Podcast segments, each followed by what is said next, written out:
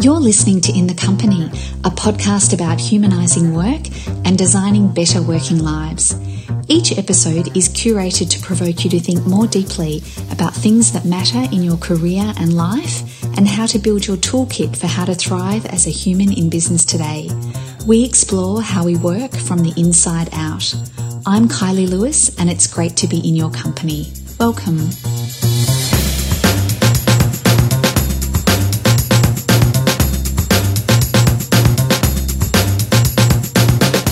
Today, we're in the company of Bernadette Jiwa, a recognised global authority on the role of story in business innovation and marketing. She's a business advisor, keynote speaker, and best selling author of five number one Amazon bestsellers, including Marketing a Love Story and Meaningful The Story of Ideas That Fly.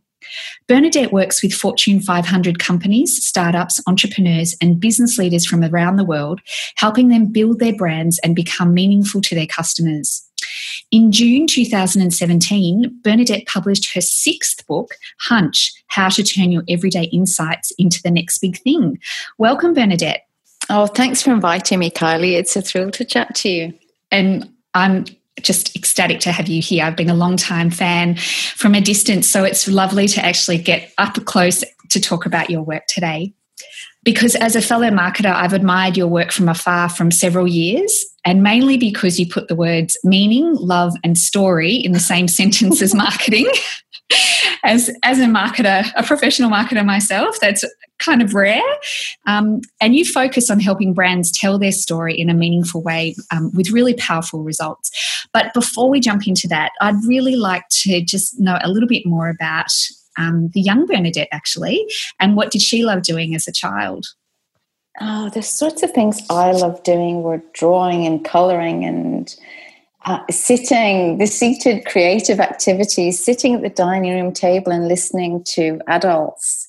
Uh, I, my parents are both from very big families. I was brought up in Dublin, so they had 11 there were 11 siblings in each of those families so there were a wow. lot of adults around us um, we lived in a little two up two down house with my granny and my uncle so we were kind of tightly packed in there and I was always surrounded by adults and I loved listening to their conversations. And coming from Ireland, of course, people have a habit of chatting a lot there. Yes, you were surrounded by story f- from the day dot. Absolutely, and you know, I, I, always say that in in Ireland, you know, the kettle is just an excuse to actually sit down and have a conversation. It's not that people want to drink tea at all. um, well, I'm all for that. We should actually be sipping tea while we into while we have this interview. But uh, what three things does adult Bernadette believe in now? Uh, well, I've been thinking about that a lot recently and thinking about, you know, your first question, which was, what did you like to do as a kid? And, and thinking about how our backstories shape our future stories. And I think that we can't and shouldn't try to escape our backstory. And I say that in a really positive way because even even the negative things that inevitably come up in our backstories are actually what make us unique.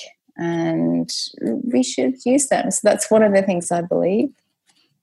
Um, one of the other things i believe is that small kindnesses are underrated and that each of us as an individual is more powerful than we think.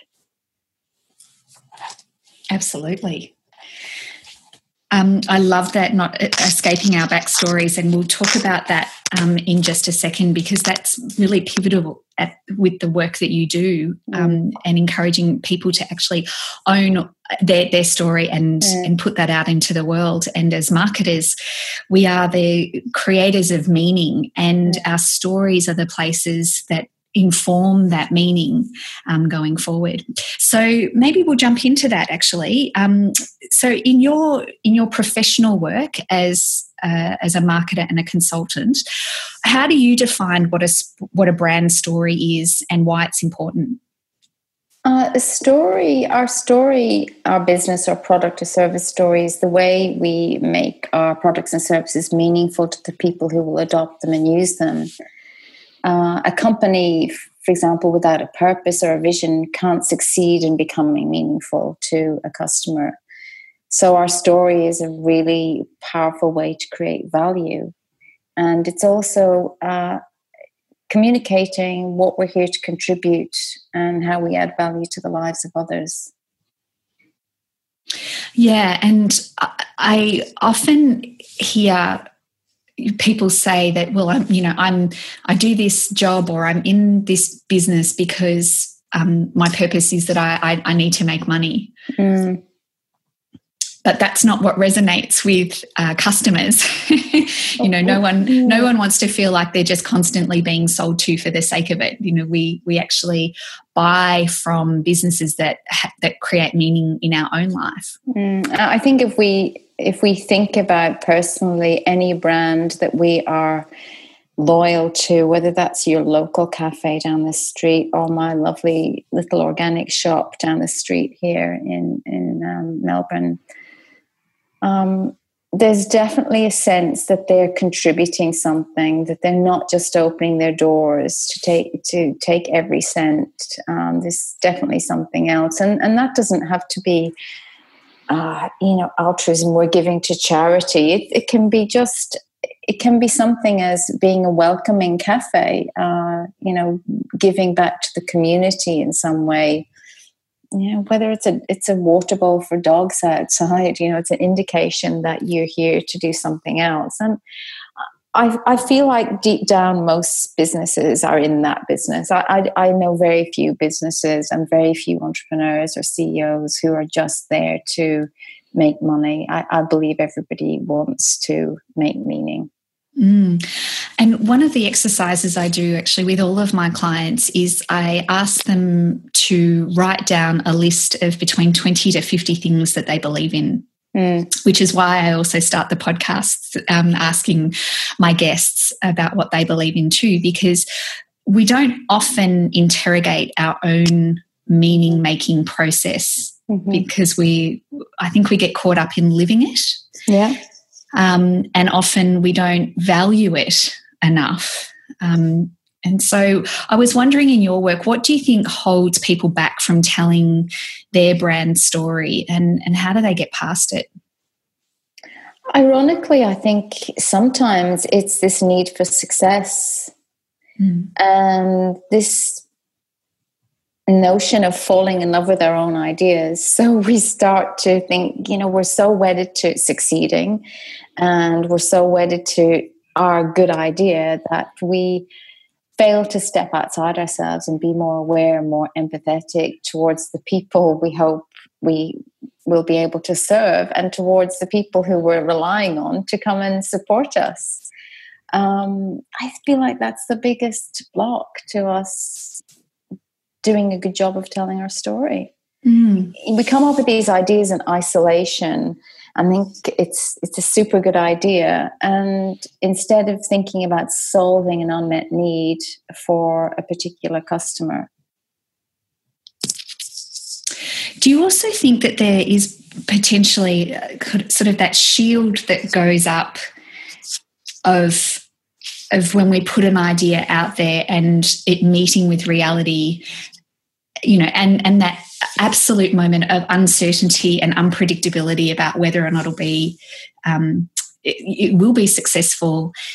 And, and, and so we kind of shut down that vulnerability piece that authentic storytelling piece and put up more of a veneer of what we think people want to see. For sure. Uh, a lot of the time when i uh, am consulting with clients one of the one of the things i reflect back to them is that um, this website is not a window. It feels like a wall. Um, it doesn't it doesn't it doesn't show me anything uh, of what's inside. It, it, feels like if i if i took away your logo from the top of this website and replaced it with the competitors that the story would still apply. And i think that's a good test. If you feel like you could replace your logo with somebody else's logo on on a website on your website then that's not your true authentic story. You're living and breathing there. I love that that the website is a window not a wall. Mm. that's a really great analogy. The other thing that i know that you offer as a service um, and that you talk about on your website is the importance of an about us page on a business's website. Mm. And we are kindred spirits when it comes to doing that in and consulting with our business uh, with our businesses because it's one of the the first pages that I'll go to whenever I land on a website mm. because I want to know the story of who's behind the website. Um, why is it? Do you think it's so important that we have a great about page? For exactly the reason you said there, mm-hmm. um, we underestimate how often people come to our website uh, and visit the About page. It's one of the most visited pages on our website. Uh, if your listeners would like to have a look at their analytics, they'll find out that I'm, that I'm not just making that up. In on most websites, it might be the first or second most visited page. In fact, uh, the the one of the most visited pages on my website, apart from my about page, is how to write an about page. um, that's one of my most visited posts. So it's the best chance we have to build trust in a digital age. I'm really interested in asking you this question about what do you think are the crucial ingredients to a great about page because I have a list and I'd love to know what's on on your checklist of a great about page.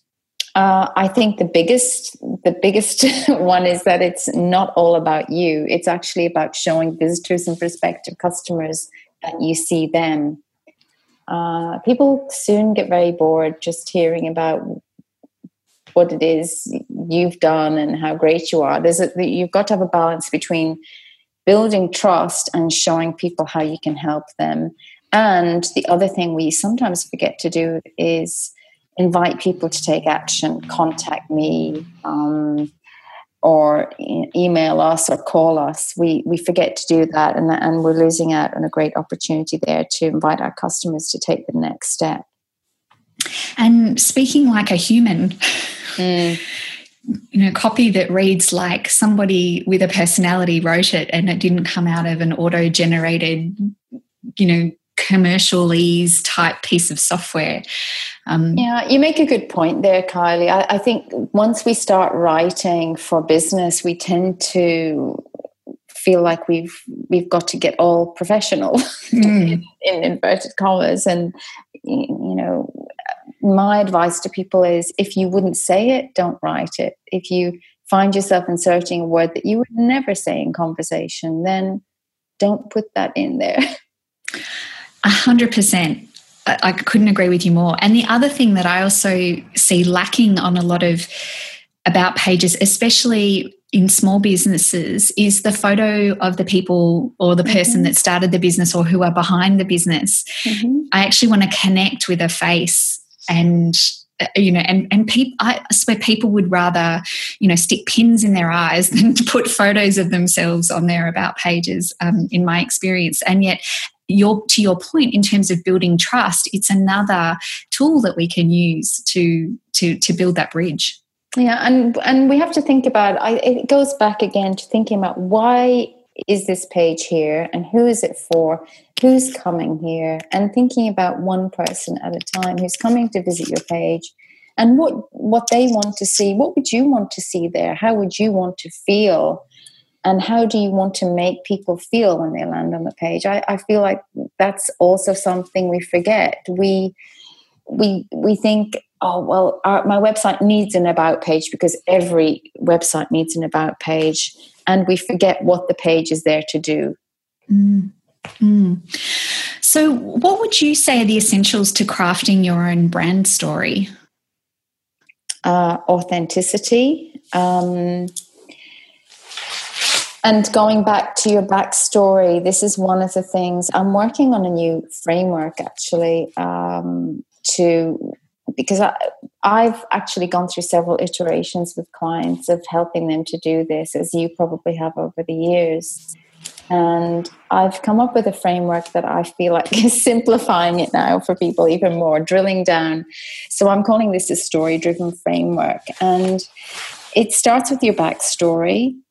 And to your point about your beliefs, it, it, you have to bring your values in there. And then what a lot of people might call your mission, I'm calling your contribution, your aspirations, which are your vision for what you want to do in the world. And then your strategy goes on top of that. So your that's your products and services and your business model and, and how you're you're going to manifest the story in the world.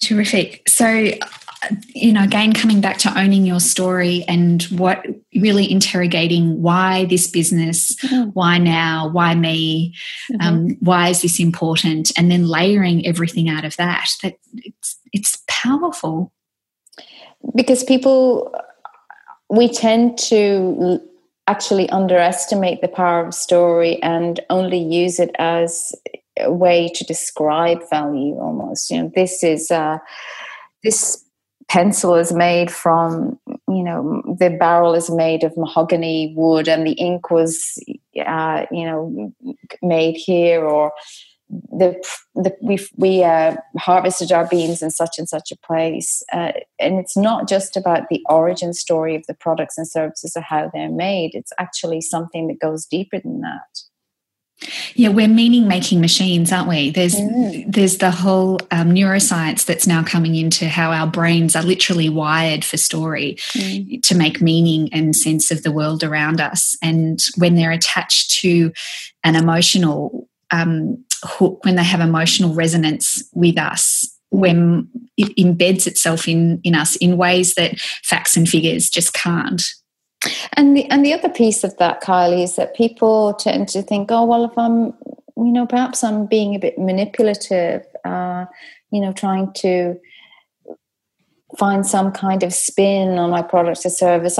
my sense is that if you go back to your backstory and understand the reason why you started the business, um, in every great business, there is a, just a brilliant backstory from you know, even a massive brand like Adidas has got a simple backstory of one man wanting to help athletes perform really well. Um, Nike, the same. Um, one of the brands that I had the pleasure of working with uh, was um, they they used to be called VingCard El, uh, and they're now Assa Abloy Hospitality the, the what they do is recodable key cards, those uh, cards that let you into hotel rooms, and their backstory is incredible. A Norwegian lockmaker who um, who saw that, that his favorite singer Connie Francis had been attacked in her hotel bedroom in the US and just thought this couldn't go on, that there had to be a better way, and went and invented this product. Incredible. Yeah, so that the answer to that question about you know why why this business, why do this work, it, yeah. it, it, um, in my experience, when I've asked that question, you know why, why, why, why, um, and drilled down, and that's you know there's a technique, the five whys technique, that actually can help people get to that. Uh, in, inevitably, it always comes back to some contribution mm-hmm. to humanity in some way. I found. Mm. Exactly. Um, because let's face it, um, you know, business can be tough. That uh, as well as it can be rewarding. So you you are, if you're going to do it, you need to be very deliberate and intentional. It's it's never uh, uh actually a friend of mine the other day said oh i see you've launched a new book i'd i'd love to write a book would i make a lot of money writing a book and i said please don't write a book if, if that's your like primary goal. And he, he said but you know some people sell millions of copies and make millions of dollars. And i said yes and they do that you know they're one in a million first off. And the ones that do that don't never did it for the money. So um, there's always a meaning component there. So I believe that anyone who starts a business has that need to create meaning and to take control of what it is they put out there into the world. Yeah, and and that's the emotional component to it, isn't it? So when you when you when you do put the words love and meaning in marketing, it's it's not by accident. Mm, it was a risky strategy, I still think, writing a book called Marketing a Love Story, um, and I couldn't help myself. Well, I, am I'm, I'm sold. I'm I'm with you on the same page. Um, I, I, also noticed that apart from the, the your the about page service that, that you offer, you also offer services on branding and brand names and you've done some extensive work in that area and i can't tell you the pain that i went through to name this podcast mm-hmm. what what are some strategies you have to come up with a great brand name uh, voodoo is one um, and and getting under the skin of the entrepreneur or, uh, or who is founding the company or the business who wants to release this product so i can communicate their intention as succinctly as possible. And um, you know it's part art part science. Sometimes it just feels like luck and it isn't because you need to do a lot of groundwork to get to that perfect name and when you do it's it's one of the most rewarding and fulfilling things you can do to to help people communicate the essence of what it is they they want to bring to the world yeah, and then you overlay the complexity now of operating in a global business mm. environment where you've not got to worry just if potentially it's, you know, it's a register local locally registered name but you know is the instagram handle available for that? Exactly. Uh, domain names instagram uh, and all increasingly all of the different social channels and whose toes you might be stepping on. So it's um it's it's a complex process too. Yes, but well worth um, spending time to get it right. Well, because you're going to live with it forever, and you you might change your logo. You um, and it's interesting how much we invest sometimes in design and how flip we can be with the naming um, when we're going to live with that for a long time. Yeah, and and repeatedly say it over and over and over and over again, mm-hmm. tens of thousands of times. But I now want to talk about your latest book, which is is just been recently released, and again getting into what I call the soft tissue of business, which is um, delving into the um, emotional uh, feeling side of how we actually make decisions, not mm. just based on hard data, but tapping into our intuition and our hunches about things. Mm. Yeah. So, how, how did this book come to be? So, the book is called Hunch Turn Your Everyday Insights into the Next Big Thing. And I wrote it because I noticed uh, exactly as you're saying that people, uh, entrepreneurs, and smart people, leaders in companies were relying, uh, leaning on data and they were not trusting themselves as much. They were trusting themselves less and trusting the data more. And I'm not saying you have to ignore every piece of data um, that you've got, but there are other kinds of data that are right under your nose in the stories in front of you. And entrepreneurship and innovation is built on trusting yourself and making uncertain leaps into the unknown. So that's why I wrote this book to remind people that they um, they had a, access to a lot of skills that they were actually dumbing down by just leaning on um, graphs and charts and, and, things that were proven. Mm. So, what do you think holds us back from cultivating our hunches or, or trusting our hunches? Our fear of being wrong, and the fact that now we've got it's it's easy now to to um, say, well, the data said it wasn't it wasn't me. The data pointed that we should go in this direction. It wasn't it wasn't our fault. You know, this fear of being wrong is interesting because when you think about it, when you were three, you didn't care about that. You were quite happy to ask questions and, and show your ignorance. But as you get older, knowledge becomes currency and you get marks for getting all the right answers on the test. And we all know that whoever gets the most right answers gets the best job, has the nicest life, and essentially wins. That's what we believe. Um, and that fear of being wrong has stopped us. I think it's stifling our creativity essentially.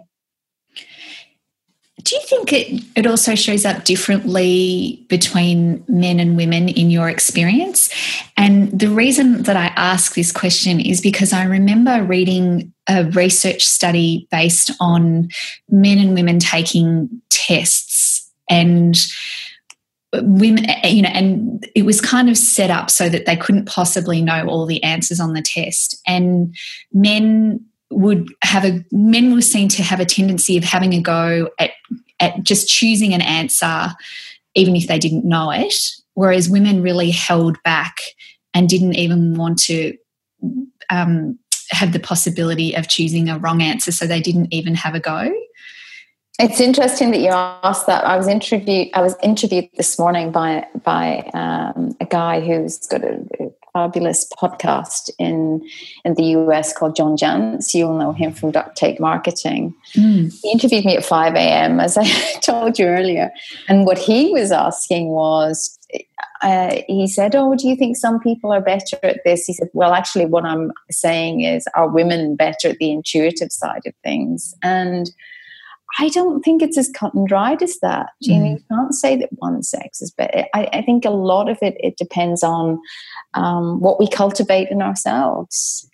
Um, as individuals, we all have the opportunity to do it. We all have the opportunity to notice things and you know, develop the three characteristics that I have found that these intuitive entrepreneurs who take leaps uh, are able to cultivate, which are creativity, empathy, and imagination. The people who, who are most intuitive and use that intuition successfully uh, marry these three traits. So that's a that's a great segue to actually talking about um, how do we actually cultivate our hunches. Mm. Well, we do it by noticing things, by questioning things, uh, by understanding what's going on around us, by uh, asking questions like what's happening that shouldn't be and what's not happening that should be. If you think about any of the products and services that we thought think oh that was a genius idea. Actually most of them were based on hunches. They didn't have any proof that the idea would work. They had to just trust their gut and go. That's true. I mean there's nothing there's no guarantees in business at all. And we don't know what will work and what won't work until we actually get in the arena and give it a crack. Mm-hmm. absolutely. So one of the one of the tools that you would say is to ask lots of questions. Mm. And the other thing, one of the other big pieces in the book was about digital distraction or and not just digital the you know the amount of content we could consume the amount of time we spend consuming and not creating uh, looking down at our phones and not looking up at what's going on around us uh, i feel like that's also stifling our ability to innovate and be creative. Absolutely. And it's so easy to be a consumer rather than a creator. And mm. yet it's through the creation that we learn and discover. Mm. And not just in, you know, and I can hear the, the kind of recovering perfectionist in me have with an insatiable desire to gather more and more information and more and more data and more and more eh, points of view and bef- that becomes to the point of paralysis of actually not doing anything mm. and the other thing is we want to optimize so we always have our earbuds in on our commute we're always listening to something we're we're multitasking we're doing 10 things at once and we're not giving ourselves thinking time I was listening to an interview with Sara Blakely, who is the founder of the Spanx um, shapewear brand. So she took her uh, hunch from a five with a five thousand dollar investment to a billion dollar brand um, that she is um, sole owner of. And she talked about how she's got four kids now. She drops them off to school and nursery or daycare, wherever they go. And her office is very close to uh, to home. And what she does is she takes a 45 minute commute to the office. She sits in the car once she's dropped her kids off and goes the long way around and just thinks. That's her thinking time. She actually prioritizes that as you would a workout into your day. And it's interesting that we we would make time to exercise or you know eat and do everything else that we need to nourish ourselves and we don't make time to think it's like mental hygiene Mm. And it reminds me of Dr. Adam Fraser, who talks about the third space. Mm. Have you heard of his work? Yeah, I have. Yes. So cultivating the space between one point in our day and another point in our day to allow that transition time from leaving that behind to being present right now before we then go and butt up against something new that's going to require our attention. And it's that mindfulness, really, isn't it? And how often do we do it? You look around you um, at the airport and in airport lounges uh, the world over, and you'll see that we're none of us are doing that. We're or on the on the tram in the morning. None of us are doing it. So to cultivate our hunches, we need to give ourselves time to uh, to ask questions and give ourselves permission to ask questions. Um, to, to you know, I guess almost admit that we don't have it all worked out, and there and that there are lots of opportunities out there. Yeah, we're we're looking for unmet needs rather than mm. uh, so to to do that we have to be in we have to practice and look for patterns in um, and recognize problems around us and think about what we might be able to do to solve those problems. So, how, how do we take, how do we cultivate the courage to act on our hunches? Hmm. We have to, we have to just get over this idea that we need to know for sure. Um, and we have to trust our gut and go if you think about where was the data for Google or Facebook or you know Sara Blakely Spanx or um, Amazon or Starbucks or the GoPro camera or the iPhone, none of them were were surefire things. That's uh, it's it's hundred percent correct, and yet in my work, particularly in the startup environment, a lot of the things that are holding people back is like, oh, I'll, I'll, I'll do that when, you know, I'll do that when I, you know, have it all worked out, or mm-hmm. you know, it's perfected, or you know, I have I have more data, or I'm I'm 100 percent certain it's going to work, and yet that's that's not what gives longevity. That's not what grows a business. Well, if you think about some, we, the thing is, you don't know when you're going to have it all worked out. You don't even know when you start what worked out looks like. Um, if you listen to Mark Zuckerberg talk about Facebook, he, he'll say, you know, we didn't even know what it was going to be. Um, we thought somebody else was going to build this social network that was going to take over the world. We didn't think it was us. They had no idea when they started what what having it all worked out looked like, and and the beauty of um, launching and trusting your gut and launching and trying and testing is that you know you get to try and fail and then iterate and let let your users let your customers um, show you what they want in writing the book did you come across many examples in small business in particular um, I got lots of examples in small business. I've got a beautiful example of um, the lady, uh, actually, the couple in, in, New South Wales. They live in r- rural New South Wales, and they've got this ironing board cover, which is called the Fits Like a Glove ironing board cover. They came up with this idea um, when people were stop were not ironing they, they were stopping ironing you know hotel rooms are increasingly putting steamers in we don't have ironing boards in our homes anymore and yet they have managed to carve out a really great niche for people who still love ironing, who are perfectionists, who want this ironing board cover that's going to be a dream to iron on. So they, they've got a good going business with that.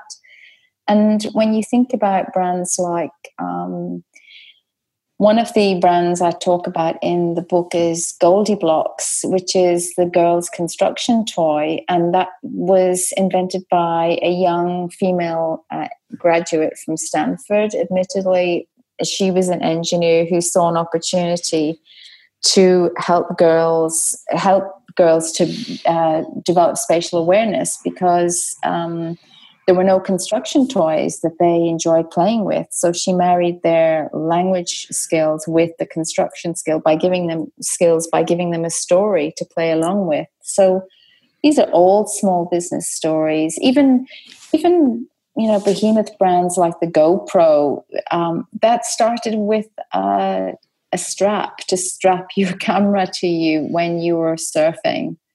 Um, yeah, every I like to say that every um, you know million and billion dollar startup started out as a small business. We tend to see them as being exceptions.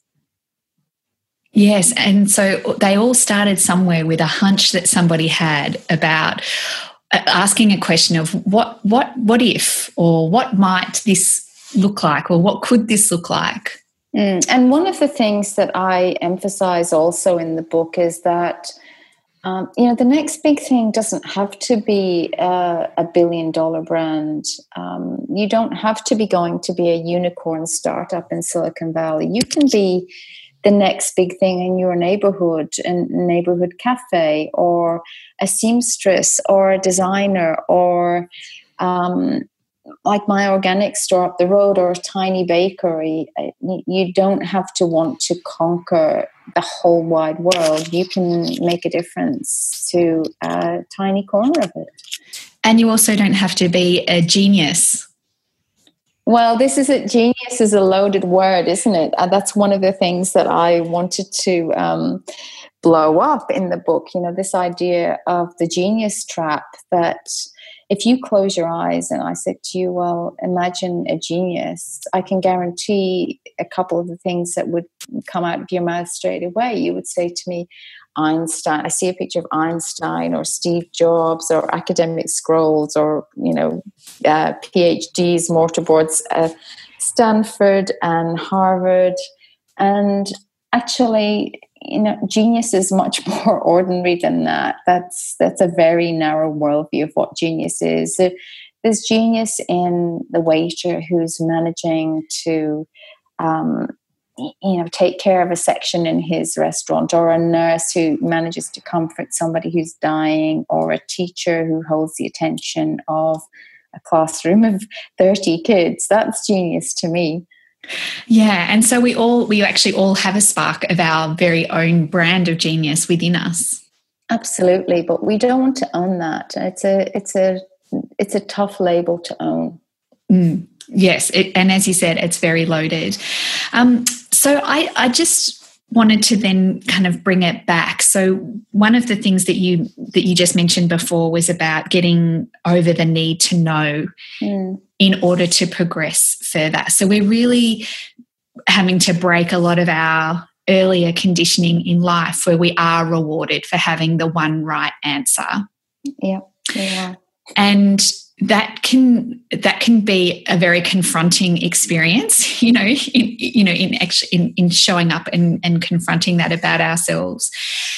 Do what role do you think having a support team around you or having you know having someone that you can go to and tell you crazy ideas or just talk through something with has in actually helping people you know get over that that that that need and embrace the uncertainty? Um, sometimes asking for advice and opinions can be a double-edged sword. I saw um, I saw Jeff Bezos, the Amazon founder, do something which I thought was peculiar. And maybe it's not peculiar to him because maybe he's got mentors in his life. But he put out a tweet the other day that said, You know, I normally go have a long term view of things and I'm thinking about doing some philanthropy that creates uh, an immediate impact. what do you think and asked people for ideas of course you got thousands of i think you should give money to my x project or whatever you know nothing that was strategic or aligned with his values or his beliefs. And i thought that was super unusual for him. And so that's what i would say is that you need to choose carefully your mentors carefully because it's very easy to squash an idea. And uh, people who care about you and don't want to see you fail because they know what that's going to mean to you actually might give you advice that they feel is protecting you and it could be the wrong advice who knows Yes, um, yes. Often it's the people that love us the most that want to protect us the most, um, and and in doing so, you know keep us small rather than being there with the net to catch us if it doesn't go to plan. and and not intentionally no. saying you should play a small game, but not not wanting to see the world beat you up. Um, yes. And and we know that with our you know if anybody who's got kids you you hate to see your child falling down it's just the most horrible thing yes so you, you do everything you can to avoid that and yet you know on, at the same time that resilience is only developed by being able to overcome you know that that the moments when we do fall down Absolutely. and we have to get ourselves back up. Yeah, but probably the best thing you can do for your child is to just let them go and not give them knee pads and elbow pads when they're learning to ride their bike because they'll, you know, they soon learn. They soon learn how to keep it up straight. I think that I found in my coaching work that like you said, be very careful about who you choose to surround yourself with to have these conversations with. Um, and in my coaching work, I found that when you can find someone who will hold a space for you non judgmentally and enable you to talk through what your hunch might be and what your thinking might be a way forward and ask you some kind of well timed provocative questions that, that can very often be you know the, the the instigator of that person then being able to back themselves to take to take some action on their hunch it sounds like you're doing a great job. oh well, that's that's what the role of coaching is. But um, and I think that your book is actually what complements that whole you know that whole idea.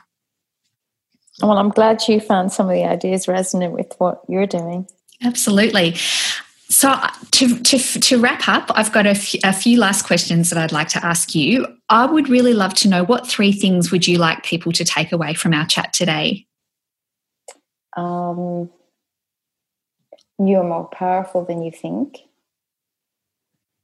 You have everything you need, and giving a damn is underrated. Mm. Oh, so well said. Where can people find out more about you, Bernadette? My website is thestoryoftelling.com. And you have uh, books and courses and downloadable resources, a brilliant daily blog? It it's three times, yeah, it feels daily. I love it when people say, Oh, you write to me every day. And I think, Oh, I wish I had the discipline of my friend Seth Godin, who does write every day. And then I think, Well, it's okay. You feel like it comes every day. That's great. So three times a week, I write there which is a very empathetic way of communicating with your with your readers as well because they're always short snackable um, emails that are easy to digest. Uh, so um, so i love that. I have a, t- a quick thing to finish up. It's called our 10 by 10 mm. we have 10 questions and you have 10 seconds to answer each of these questions. Are you up for it? I'm up for it all right, let's get going. Number one, what I like about myself is that I care. I beat procrastination by uh, creating triggers and routines that serve me, like having my gym gear at the top of the stairs. A song on my life soundtrack is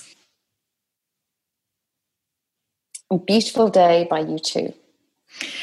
The world needs more. That's easy. Empathy. Stand in the shoes of the people you aim to serve. A phrase I live by is Uh, this is a beautiful one from my friend Seth Godin, uh, which is at the start of this book, which is you don't need more time, you just need to decide.